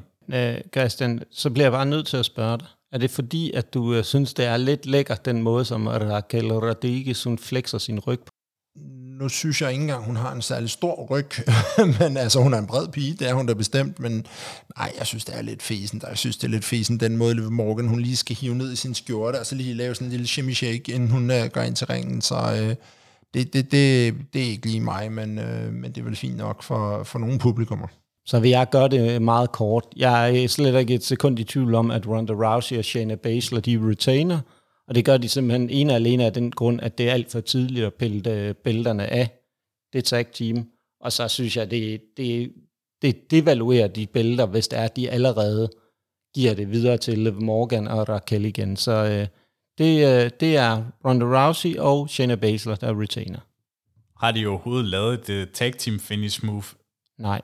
Godt. Så lad os komme videre til den øh, næste kamp, og der var jo en, der øh, brændte meget. Han var så overivrig, at han ville snakke om øh, den gode Günther og øh, Matt Riddle, som jeg jo egentlig havde troet var øh, begravet. Men øh, Christian, nu får du lov til igen, fordi jeg blev beskyldt for altid at give de nye podcasten kun kvindekampe, så nu skal du have en kamp med to, to mænd. Så øh, ja. To meget øh, solide mænd. Øh? Altså, øh, øh der ring generale. Jeg synes, øh, han, øh, jeg synes, han er ved at blive kedelig. Jeg synes, det, jeg synes, det er ved at blive lidt kedeligt, at det, hver gang der sker et eller andet sådan rigtig spændende, og det ene og det andet i hans kampe, så, så skal hans øh, lakajer til at, at blande sig, og, og nu ham øh, Giovanni Vinci der, der kommer ind på krykker, og så skal han bruge krykken lidt, og altså, ja, det, det, det, det trænger til, at der kommer noget udskiftning. Det bliver bestemt ikke Matt Riddle, der gør det, men øh, jeg synes, der trænger til en, en han, trænger til, han trænger måske til en feud med LA Knight efter det her øh, event. Ikke sagt, at han vinder Money in the Bank, men øh, de kan jo sagtens lave en feud alligevel. Men øh, ja. Men alle vil jo have LA Knight. Du kan selv se, du, du kan heller ikke lade være med at snakke om ham. LA Knight, han vinder. Han er en sid, sindssygt fed person. Jeg kan, jeg kan virkelig godt lide det. Uh, jeg, jeg kan også godt lide måden, han... Uh, altså, jeg, jeg kan godt lide hans promo-work, og, uh, og, hans, uh, og hans ting. Det, det, det synes jeg er rigtig fedt. Men det er også derfor, jeg ikke synes, altså han behøver ikke, han er så god på mikrofonen, så han kan sagtens starte en feud, uden at have den der øh, briefcase i hånden. Jeg synes lige så godt, han kan gå efter Austin Fury eller, øh, eller Günther uden øh, en kasse i hånden. Hvad synes I egentlig om Ellen Knights finisher egentlig? Alt er godt ved Ellen Knight. Yeah! Der fik jeg godt nok øh, noget for ørerne lige der i min øh, headset her. Jeg fik noget i ansigtet. Jeg kan ikke finde ud af, at der var noget vådt noget, en eller anden art. Jeg ved ikke helt, hvor det kom fra i mavesækken, det der. Ej, det, det, lad nu bare være. Jeg blev ret imponeret over den der maskulinitet, det udtryk øh, kom med. Ikke? Altså, men øh, jo, lad os hurtigt. Øh, Günther, det er jo chop, chop, chop, chop og chop, chop. Så lad os se, hvor mange chops øh, Günther giver Matt Riddle. Uh, jeg tror, det bliver en del. Jeg tror, det bliver over 10 chops, Matt Riddle. Uh, Snakker vi en chop city nu, i stedet for, eller uh, Super City, ikke? Så uh, nej, det jo. kan være. Det, det er faktisk godt udtryk. Det tror jeg egentlig, vi skal tage med os. Uh, chop City af Günther. Så tror jeg, han laver 20 chop cities i alt i kampen her. Ja, så tror jeg 21. Altså, vi er nødt til at sige 27,5. Og den halve, det er jo så selvfølgelig, fordi han misser. Det, det var ikke godt, men jeg tror, vi alle sammen er enige om, at vi skal ikke øh, grave mere i den. Den her, den tager Günther. Øhm, Matt Riddle, han skal videre til et eller andet sted hen. Øh, bare vi kunne blive fri for ham snart. Øhm, men øh, lad os komme videre til øh, den gode Cody, øh, som skal afslutte en eller anden historie. Rhodes, og så øh, Dirty Dum Dum. Øhm, og øh, kort, jeg tror Cody tager den. Og så har jeg skrevet gab, gab, gab. Lam, hvad er det her for en historie, Cody han skal slutte? Jeg har, jeg har snart tabt. Øh, han skal jo nok tage et eller andet historie, et bælte på et tidspunkt. Øh, ingen af dem øh, rent storyline-mæssigt giver det mening. Lad os håbe, Brock kommer ind og giver Cody en F5, så øh, Dirty Dum Dum kan vinde. Jeg kunne ikke lade være med at tænke, at det kan være, at der har været et eller andet med en schedule, der er blevet lavet om i sidste øjeblik, fordi at det egentlig skulle have været Brock, der var kommet med over, eller noget af den stil, siden at den her storyline er kommet på. Øh, den giver absolut ingen mening overhovedet i hele verden, synes jeg heller. Altså den eneste begrundelse, hvor man kan sige, at de har forsøgt at bygge lidt op til det, det er, at øh, Dom, Dominic øh, Mysterio, han er kommet endnu mere over ved hans øh, totalt lusede angreb på Cody Rose. Det har været ret sjovt øh, at se, egentlig at følge. Men, øh, men altså, det er jo ikke en kamp, hvor jeg har de store forventninger. Jeg kan jo høre på dig, Christian, også, at du er helt enig med Cody Rhodes tager den, men det giver ikke rigtig nogen mening. Jonas, har du noget, du vil tilknytte til den her kamp? Ja, fordi jeg tror faktisk, Dominic vinder den her kamp. Og så tænker jeg lidt, hvorfor? Jamen, det er fordi, vi tror, at Brock Lesnar kommer ud i sin musik, døn, døn, døn, døn, og han tror, han kommer ud, men Brock Lesnar gider selvfølgelig ikke at komme til London, fordi så skulle han lige have gode cashes i øh, banken og det. Din Arham laver en uh, low bro. Jeg ved ikke, om det er Rhea, eller om det er Dominic. Altså, man kunne måske håbe på den første, men Dominic, han vinder på snyd over Cody Rhodes. Det tror jeg simpelthen ikke kommer til at ske. Jeg, de 100% kommer til at snyde, og de kommer til at prøve at snyde, og øh, det bliver nok også et low blow på den ene eller den anden måde fra, fra Rhea. Fordi hun skal selvfølgelig indblandes i den her kamp, øh, ellers så, så er der ikke nogen grund til den overhovedet, fordi hun har jo ikke rigtig en kamp på kortet. Men, men jeg tror da ikke, han taber kampen, Cody Rhodes, fordi så bliver den svær at sætte op til, at ham og Brock laver et eller andet til SummerSlam. Det siges jo faktisk, at jeg er en klog mand til at gætte efter med Backlash, og at uh, Lia Lee, de tabte trios title til House of Black. Jeg ved ikke, om der var nogen, der lavede mærke til, øh, hvor stille der blev. Jeg, jeg kunne simpelthen ikke høre, hvad der blev sagt derovre. Kunne du det, Christian? Det er fordi, I er så målløse over, at jeg har ret jo. Jeg så nogle øjenbryn, der bevægede sig i hele hovedet på Jonas, men det var sådan det. det er sådan, jeg, ved, jeg ved ikke, hvordan man trækker dem fra hagen op til, om i nakken øh, på den Nej, måde men der. det er jo bare for, at man leger mind games med Cody. Det er derfor, jeg tror, at øh, han taber den her kamp. Det er simpelthen for at lave mind games, fordi så Monday Night Raw, så ser vi ham komme jo, Brock Lesnar. Jeg tror simpelthen, de vil lave mind games med ham. Nu har vi vist også brygget nok øh, bitter kaffe på den her øh, kamp. Øh, det, øh, vi har to kloge mennesker, Christian og jeg, der har set lys og ved, hvad den her kamp kommer til at ende med. Og så er der et eller andet Jonas, øh, Youngeren, Jonas øh, Plagelsen for Slagelse, eller hvad han nu kalder sig. Plagelsen for slagelse, ja. Jeg, jeg Øh. kunne faktisk meget godt lide den måde, vi kørte det sidste gang, jeg var med herinde, hvor han sad på et øh, kamera ret langt væk, og vi kunne bare mute, når det passer os, eller glemme at klikke ham ind, ikke? Jo, men det kunne godt være, at vi skulle gå tilbage til det, Christian. Altså, fordi det, det, var, det var lidt mere en voksen snak, der kom ud af det. Ja, men der snakker vi også om karate en hel del, jo. Det er rigtigt, det er den, den der karate-sport. Karate! Du øh, har dyrket det rigtigt. Der prøvede Jonas lige at være sjov. Det, I kunne godt høre alle sammen, hvor meget vi grinte. Det var ikke meget. Øh, men øh, så skal vi videre til den næste. Det er den gode øh, Seth Rollins, eller Seth freaking Rollins mod Finn Balor. Kort, Seth vinder. Men det gode ved den her kamp, modsat øh, man kan sige nogle af de andre, hvor vi har været lidt shaky, så synes jeg faktisk, Baller han virker som en troværdig udfordrer til, øh, til Seth. Jeg tænker også, det er The Demon Finn Balor, der kommer ind. Jeg kan ikke lade være med at tænke, at de lige bliver nødt til, fordi de, de har brygget så meget på den her historie med for syv år tilbage, og du skal øh, det ene og det andet, ikke? Jeg kunne godt, øh, jeg kunne godt se, at det var The Demon, der kom ind, og øh, er det ikke noget med, at Judgment Day er banned from ringside, eller sådan et eller andet, øh, så han kommer alene, ikke? Øh, så der kommer til at være nogle ekstra gimmicks på den, det er jeg ret sikker på. Det gør de jo ofte, at øh, de siger, at de skal blive banet for ringside for at bevise det, de godt kan selv, uden at de hele tiden snyder jo. Øhm, det har man også set de sidste øh, Raw, især med Damon Priest mod Seth øh, freaking Rollins, hvor han også egentlig bedte Finn Balor om at blive væk, fordi han kan godt selv, ikke? Øhm, det kan jo også der, der opstår de her problemer med Judgment Day jo, at hvis de hele tiden begynder at være uenige, men man kan jo se, det er jo egentlig mest Priest og Balor, der har problemer jo. Øhm, og så er det jo også måske været tidser lidt med ham der, JD, Ma- oh, du er altså altid god til de der efternavn der, JD, J.D. McDonough. som jo egentlig måske en lille smule har teaset på, at han kunne være en nyeste medlem af Judgment Day, især hvis øh, Balor og Priest begynder at feud med hinanden. Ja, Balor har i hvert fald forsøgt øh, at overtale øh, The Irish Ace til at joine Judgment Day, hvis han ligesom skal have en chance på The Main Roster. Og det kunne også godt sagtens være et øh, kort, der kunne komme øh, i spil, at øh, J.D. McDonough kunne forsøge at hjælpe Finn Balor her. Ja, fordi når han ikke er Judgment Day, så kan han jo ikke være banned from ringside, så kan han jo også komme ind og blande sig. Ja, der er mange ting i den der, ikke? Fordi det kunne også, så igen, hvis man tæller ind til det, det der sådan et utroligt cash-in øjeblik, altså Damian Priest, han vinder tidligere på aftenen, Seth, han skal ud og lave en film, Baller, han vinder med hjælp fra ham her, den nye fyr, så løber han ind og prøver Damian Priest ind og laver, forsøger at lave et cash-in på film Baller, og så er der bare øh, kæmpe stor drama i The Judgment Day, og hvem er egentlig alfaen, og alt det her, det er, altså det giver jo sådan en, det giver jo en fed lille mystik omkring det, at kunne være en mega underholdende, ikke? Jo, og det er måske det gode, at den her kamp, man ved jo, om der er ikke nogen tvivl om, de to sat sammen, det bliver en mega god kamp.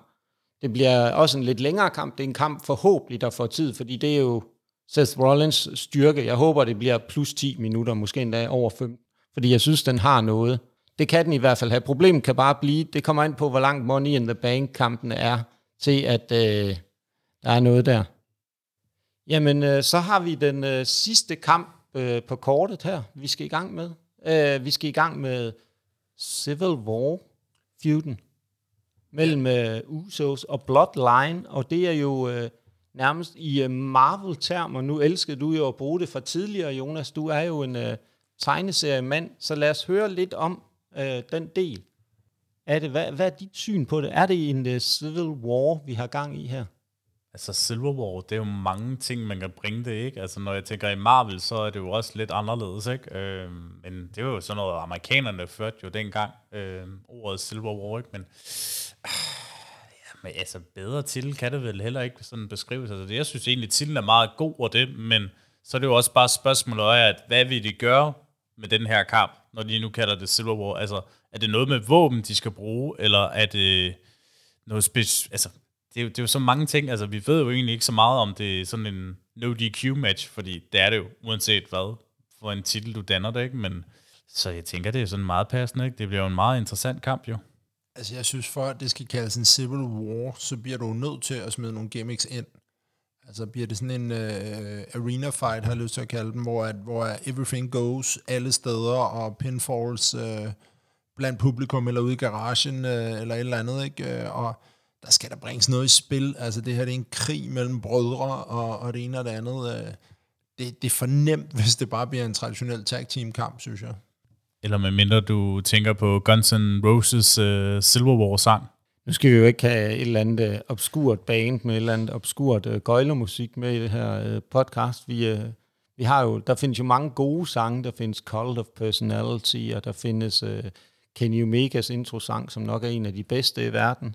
Young Bucks også øh, er god musik. Altså, der er ikke nogen, der er tvivl om, at øh, øh, Kansas med Wayward Sons er en af de bedste sange overhovedet i hele verden. Og øh, sjovt nok, I så vil, allerede vil spørge mig nu om, hvem bruger det. Det er jo Young Bucks, verdens bedste tag team. Hvorfor nævner du overhovedet, overhovedet ikke Jungle Boys? Altså, du snakker om gode numre i, i W lige nu, ikke? Så Jungle Boy, den er der klart nummer et. Og så glemmer du den øh, entré, som øh, Christian lavede med selve sangen der også. Ja, ja, men øh, lad os komme videre, det er godt, det er fint. Øh, lad os komme videre til det, det handler om. Det handler om øh, wrestling, og det handler om bloodline, og det handler om civil war feuden. Og jeg tror også, det vil give rigtig god mening, hvis der kan komme en, en eller anden form for stipulation i den her match.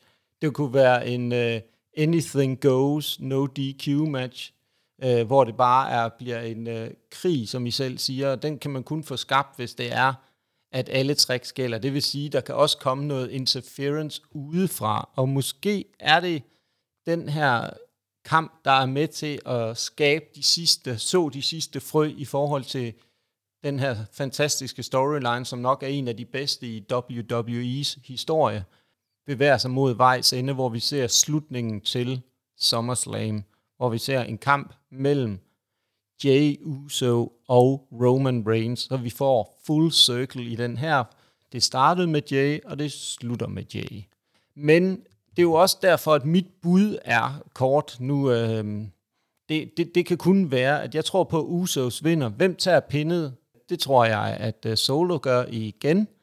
Roman Reigns. Jeg har godt nok plagieret lidt for, at hvis du for alvor skulle sætte en kamp op med Jay Uso og Roman Reigns, så var det Jay Uso, der skulle pinde Roman. Det kunne også være et rigtig, rigtig stærkt signal at sende. Jeg tror, det er... Øh, det kunne godt være, at det var en øh, fail fra Roman. Han forsøger at lave et øh, spear på en af The Usos. De træder så til side, hvorefter han øh, spear øh, Solo, bliver skubbet ud af ringen af den anden øh, med et superkick, og Solo så bliver pindet 1, 2, 3. Og øh, dermed kan man sige, at Usos vinder. Fordi det kan også være med til at sætte op det sidste lille søm, der bliver slået i kisten, det er, at Solo også forlader Roman Reigns, så han står helt alene til SummerSlam mod de tre brødre med uh, Solo, Usos på den ene side, og Roman Reigns helt alene med sin såkaldte wise man. Så mit bud er, det er helt klart, at uh, Usos tager den her. Altså jeg sidder og kan ikke lade være med at tænke på, at der må være en, øh, en ekstra øh, bror eller fætter eller et eller andet derude, som, øh, som kan gå ind og lave, eller solo. Han gjorde til, øh, hvad den hed, Class of the Castle, hvor han kom ind og, og begyndte at blande sig, og så vidt jeg husker, så er der en, der er en enkelt, hvad er det, en lillebror eller en fætter eller sådan noget i NXT lige nu, øh, der, eller han er også en i development eller sådan et eller andet. Der er i hvert fald en eller anden, øh, er det Fatu, de hedder til efternavn, ikke? Øh, der, der, der kører dernede, og der er ham her, Jacob Fatu, som er i en af de andre organisationer, men altså der, der det vil næsten, altså jeg, jeg håber, at fordi at de har gjort det så, så vildt, som de har indtil videre, så håber at der kommer et eller andet.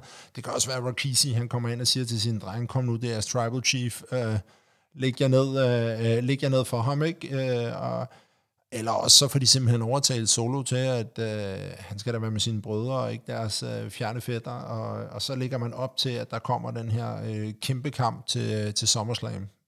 Jamen, det er super interessant bud, Christian, og jeg tror, der er rigtig mange, lige så mange teorier, lige så mange meninger, som folk er omkring, hvordan, hvad kommer der til at ske med Bloodline, for de har også været eminente indtil nu, hvor vi tænker, okay, nu er vi enden nær. Alt peger på, at vi er tæt mod slutningen af den her storyline. Men, og, samtidig, og samtidig så mangler vi jo også bare lige den her sådan ekstreme kulminering, hvor at den kære Rock kan begynde at blande sig på en eller anden måde, og han har slet ikke været inde over det overhovedet. Og, altså, det er fame, det er hans familie, ikke? Altså, det, det, det skal vi heller ikke glemme.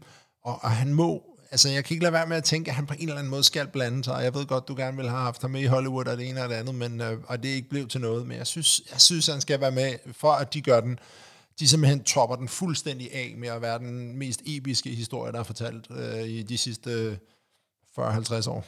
Hvis Rock skulle have været med, så som du selvfølgelig siger det helt, helt rigtigt, Christian, så ville det have været til WrestleMania 39 i Hollywood. The Rock kommer ikke til at blande sig. Jeg kunne godt se vinklen med Rakishi kunne give god mening. Han er stadigvæk lidt aktiv også. Jeg tror ikke, Rock ser, at han får noget ud af at komme blande sig i den storyline. Alle vil gerne have, at han gør det. Jeg ser også den rolle, som The Rock måske kunne have i forhold til det. Den ser jeg også godt, Rakishi kunne tage, og netop være den der, det der overhovedet, der går ind og blander sig i det her på den ene eller den anden måde. Jeg synes, det kunne være fedt, han ligesom siger, at uh, titlen bliver taget af Roman Reigns, og han er ikke tribal chief mere, for det har de ikke brug for. De har brug for at stå sammen, og han har sat sig over sammenholdet i familien, så at han måske skal kæmpe på en anden måde, øh, for ligesom at komme tilbage. Men jeg, jeg siger bare, at det, du kan gætte, vi kan sidde og gætte for nu af, og komme med sindssygt mange, jeg synes, det er mega fedt at høre de der spændende tiltag, der er, og jeres øh, take på det, fordi det er jo lige så godt som alle mulige andre, der sidder derude, jeg tror bare, netop som du siger, jeg tror godt Triple H skal have hive et eller andet op af posen, hvor vi tænker, hvad skete der lige der? Det er det, jeg håber, der sker, men øh, ja. Det er Rocks datter, der er i NXT jo.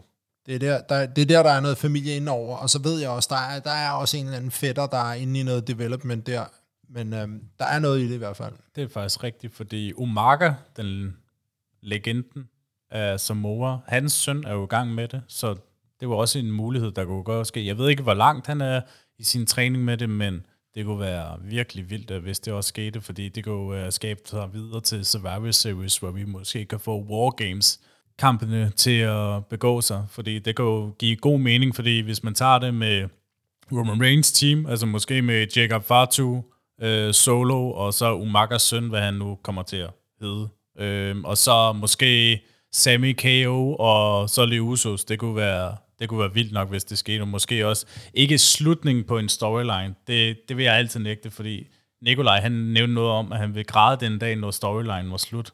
Altså, hvis de laver historien ordentligt, så behøver den jo aldrig nogensinde slut. Øh, så kan den jo bare blive sådan midlertidigt begravet en lille smule. Og hvis man vil have Jey Uso op til at være øh, øh, main eventer, så, øh, så bliver du også nødt til hele tiden at kunne køre ham med øh, mod Roman. Så er det jo teorien egentlig, det kan være vildt nok, hvis at at hvis LA Knight vinder Money in the Bank, og så det bliver måske Jey Uso versus uh, Roman Reigns til SummerSlam for WWE-titlen, at LA Knight simpelthen ødelægger aften for øh, Jay. Det kunne være, det kunne være vildt uh, twist, hvis det sker. Det kunne sagtens godt lade sig gøres, fordi så kan de feud lidt, ikke? Men det tror jeg til gengæld ikke kommer til at ske.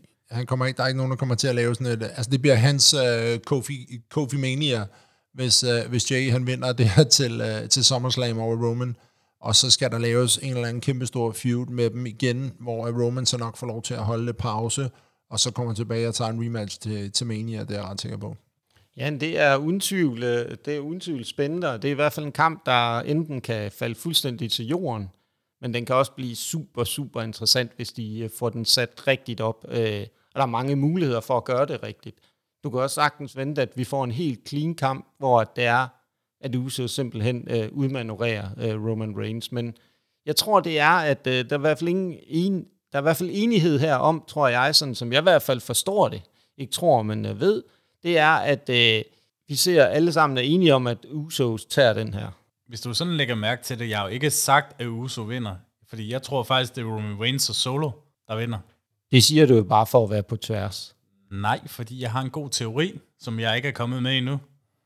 Jeg troede, du var færdig. Jeg tager lige og tænkte på, okay, nu, nu kan der ikke komme mere. Jeg ved ikke med dig, Christian, hvad du tænkte på den kant. Altså, jeg har lige hævet den store gryde frem, for jeg tror, vi skal være klar til suppen, ikke? Jo. Så, øh, så lad os få den. Ja, lad os få den. Nej, fordi Roman Reigns og Solo, de vinder, fordi Roman Reigns har jo lige fået et nederlag, selvom det ikke er nederlag, nederlag det er Solo, der har taget pindet sidste gang. Han vil gerne bevise, at han er bedre end de to andre, så han spiger dem begge to, han pinder dem begge to på samme tid, og det er sådan, det ender. Roman skal have en pay-per-view sejr. Ja, ja, han tager armbøjlinger imens han gør det, ikke? Så er min vilde teori. Han spiger først Jay, så Jimmy, så Solo, så Heyman, lægger dem alle sammen i en bunke, hiver Rakishi ind, lægger ham helt på toppen, og så, øh, så pinder han dem alle sammen. Ej, jeg tror, jeg tror simpelthen, jeg tror simpelthen, jeg tror simpelthen, øh, altså, der, der, der sker et eller andet, det er selvfølgelig ikke Roman, der får pindet, det er ikke ham, der kommer til at ligge ned, også når det sker. Men jeg tror, jeg kunne godt forestille mig, at, at den her kamp måske ender i så kontrovers stil, at den ene pinder den ene, og den anden pinder den anden, og så er der en, øh, sådan en, et eller andet der, eller også så der, bliver der noget diskvalifikation, et eller andet, jeg tror ikke, øh, altså jeg, jeg, jeg tror ikke, øh, det bliver, en, det bliver en svær historie at sælge, synes jeg, til at der skal være en stor kamp mellem Jay og, øh, og, og hvad det hedder, og Roman til SummerSlam, hvis, hvis Roman han tæver dem begge to og pinder dem, hvor de, øh, altså, hvor de begge to ligger nederst. Man kunne så måske tænke, hvis Jay pinder Roman Reigns, at det egentlig kan gøre sådan, for, at den sådan fortjener titlen sådan, så kan man sige, nu har jeg pindet dig, jeg vil have den titelkamp. Ja, men, men, men spørgsmål, ja, ja, det kunne det sagtens være, men så tror jeg bare mere, at den handler så om, at det er Solo, der bliver pinnet, og så kalder Jay, og så han stikker af Roman. Altså et eller andet den stil, ikke? Han, han ligesom på en eller anden måde bliver, bliver hævet ud af kampen, sådan så at øh, når Solo han så bliver, bliver ordnet, så, øh, så laver Roman sådan, altså jeg ved ikke, om han bliver dobbelt, øh, dobbelt sparket syv gange, eller sådan et eller andet, og så, øh, så Wiseman og, og Roman, de sådan lidt, vi trækker os fra den her, vi gider ikke det her pjat, øh, og så smutter de mere eller mindre, og så taber Solo, og så går Solo lidt sammen med, øh, med Usoerne, fordi at, åh ja, vi tager os et lillebror, øh, selvom han lige har tabt, så tager vi os af ham, og så, øh, så går de fuld krig mod, øh, mod Roman, øh, mod SummerSlam. Det, er sådan, det, det synes jeg giver på en eller anden måde lidt mening. Det var faktisk en rigtig god en, Christian. Det, øh, det, den kunne jeg godt se, og det må blive øh, punktum herfra. Det må være øh, det, vi siger for den her gang, at øh, for første gang, det her det er jo blevet en premiere afsnit øh, episode, hvad, kald det hvad vi vil, kært barn har mange navne, men inden vi sådan lukker helt ned, jeg slukker for lyden og så videre, så vil vi også godt sige øh, tak til alle jer, der lytter med. Det er, vi sætter kæmpe stor pris på, at øh, I vil med til at støtte op om den her podcast. Det betyder en verden for os. Så, øh, og så lige en sidste ting også. Husk nu, at wrestling, det skal ses live.